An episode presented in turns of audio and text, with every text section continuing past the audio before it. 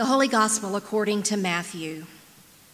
In those days, John the Baptist appeared in the wilderness of Judea, proclaiming, Repent, for the kingdom of heaven has come near.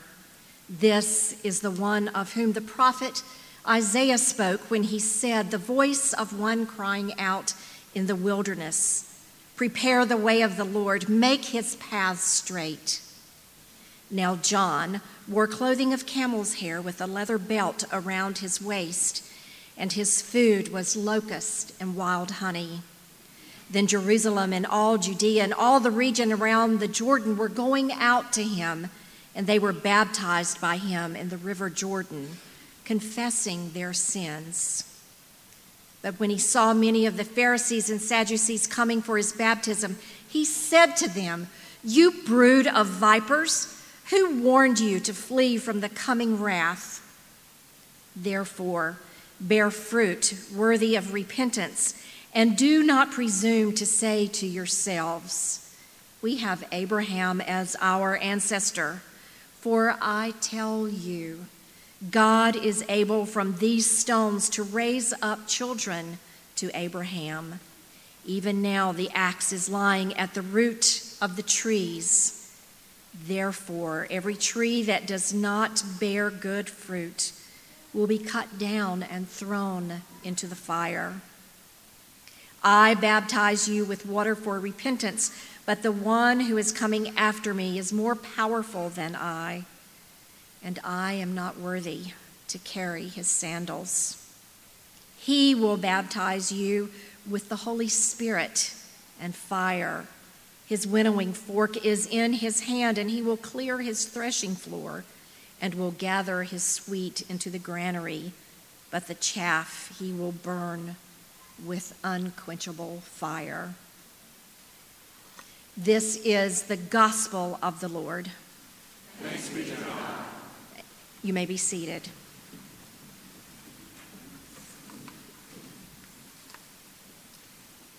Let us pray. O oh Lord, may the words of my mouth and the meditations of our hearts be acceptable in your sight, O, strength, o Lord, our strength and Redeemer. Amen.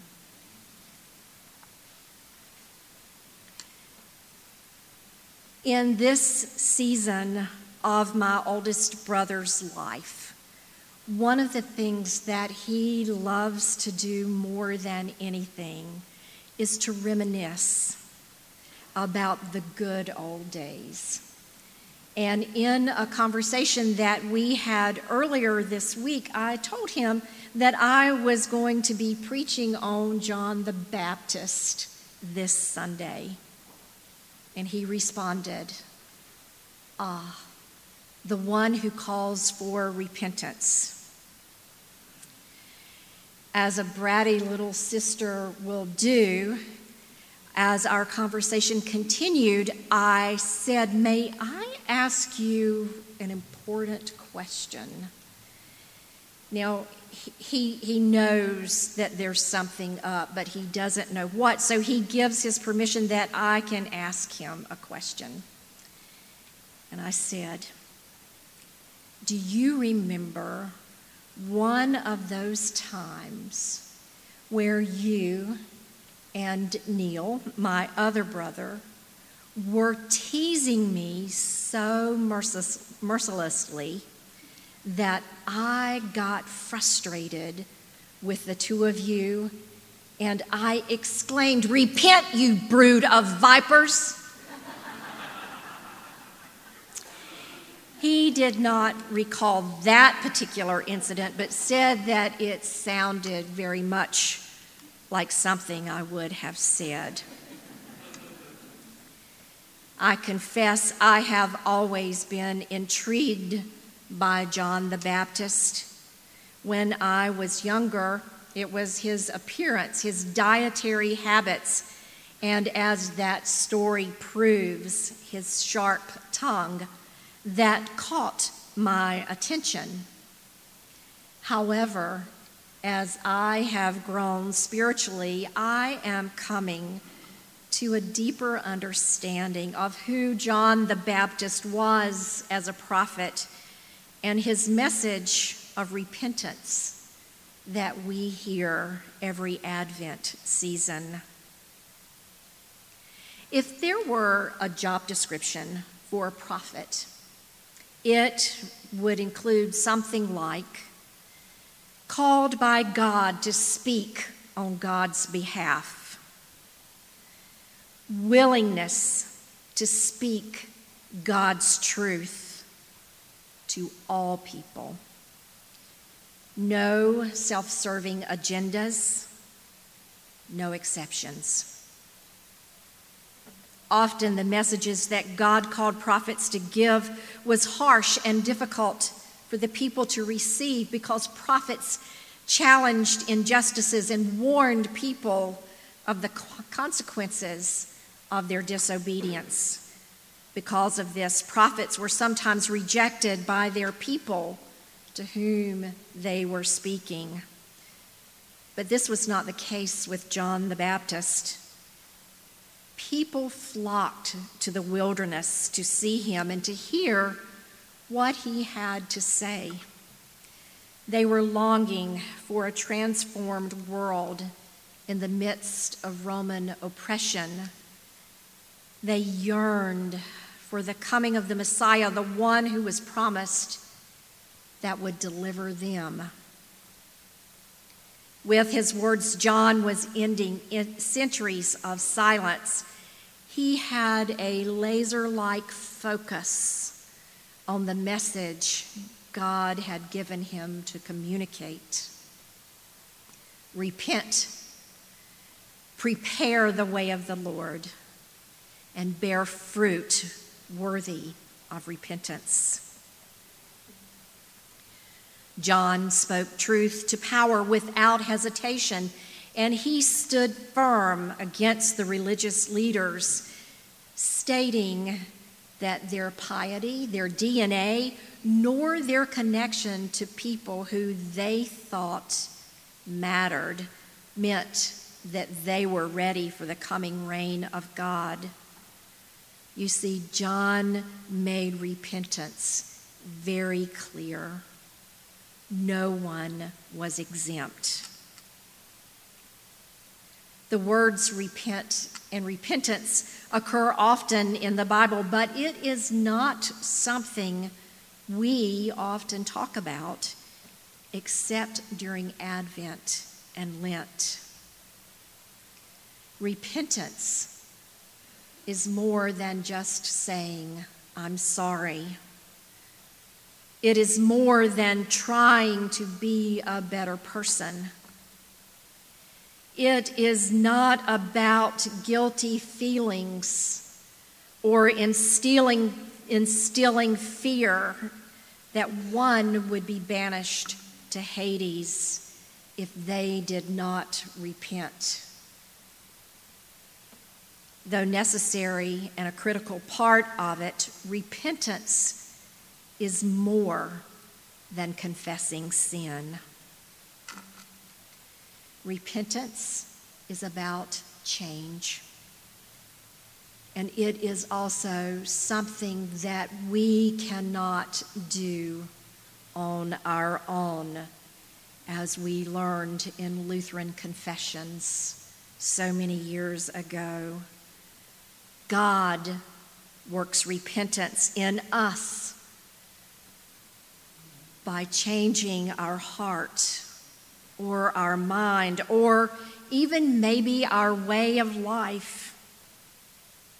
It is about God turning and returning to us, changing us and how we view God, how we view God's love how we interact with one another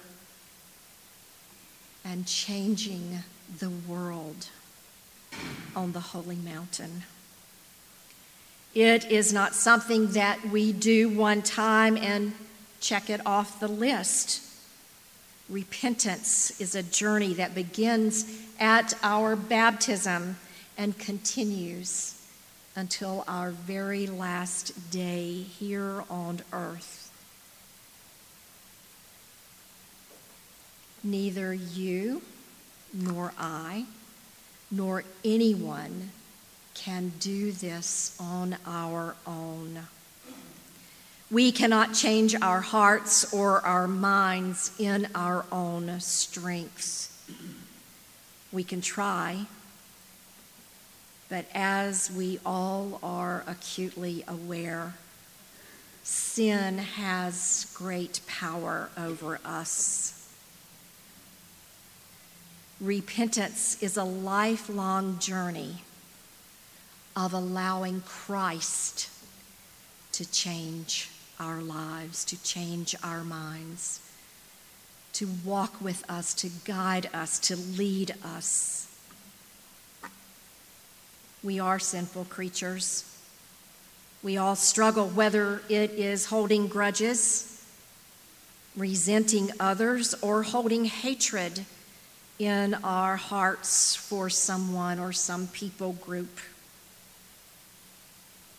Perhaps we struggle with complacency in our relationship with God or with others. Maybe we struggle with allowing a person or a goal or a season to distract us from Christ. Whatever it is we are struggling with, it is faith in Christ that can sustain us and move us toward confessing our sin. It is God who is faithful and just and forgives us of our sin and sets us on the path of repentance, that sets us on the path of change. For where there is divine blessing, there is a call for a response. God in Christ, who can change our minds, our hearts, our very way of life, gives us the opportunity to respond by bearing fruit worthy of repentance of living our lives more closely aligned with God's will and God's purposes.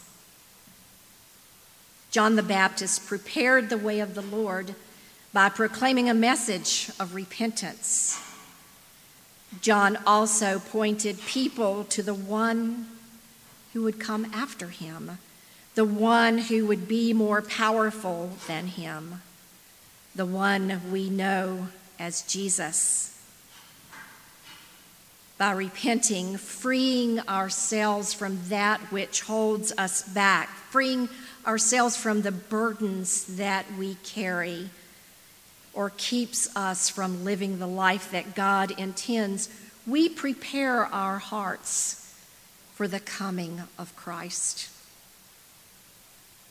We might say that Advent is more than a season, but a state of being, living in hopeful anticipation of the one who is to come.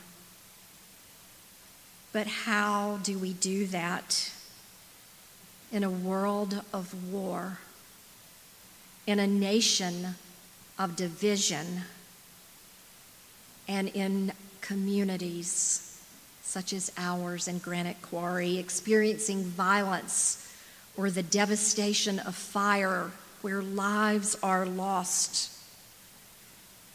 How are we to live when we or someone we love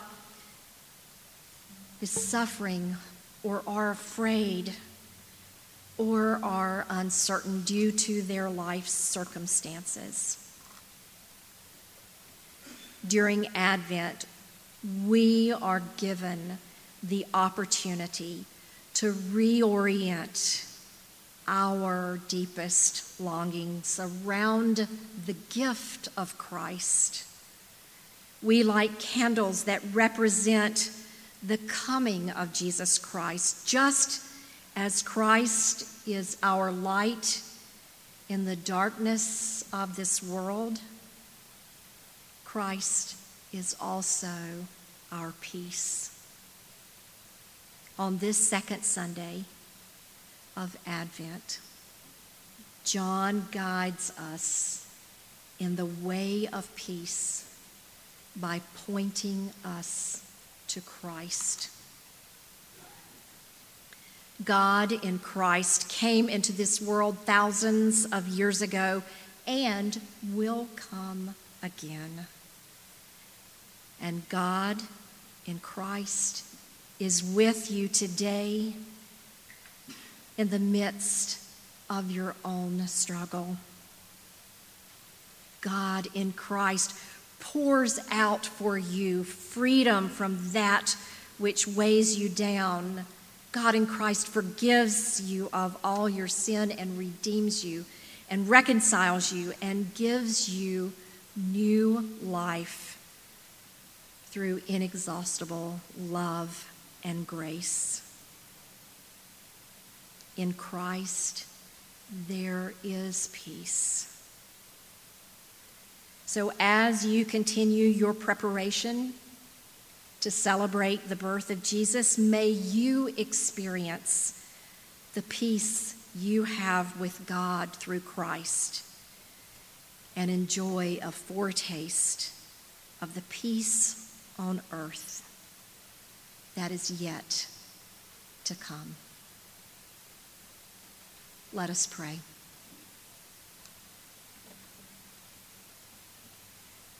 Jesus, you are our hope, our light, and our peace.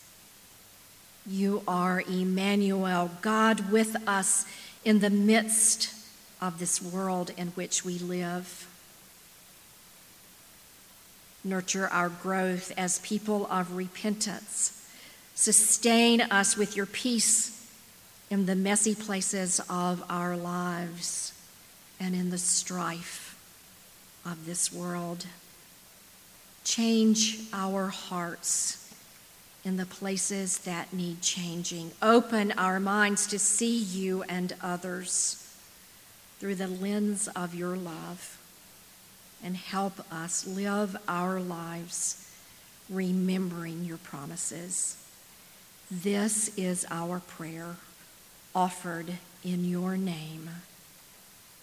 Amen.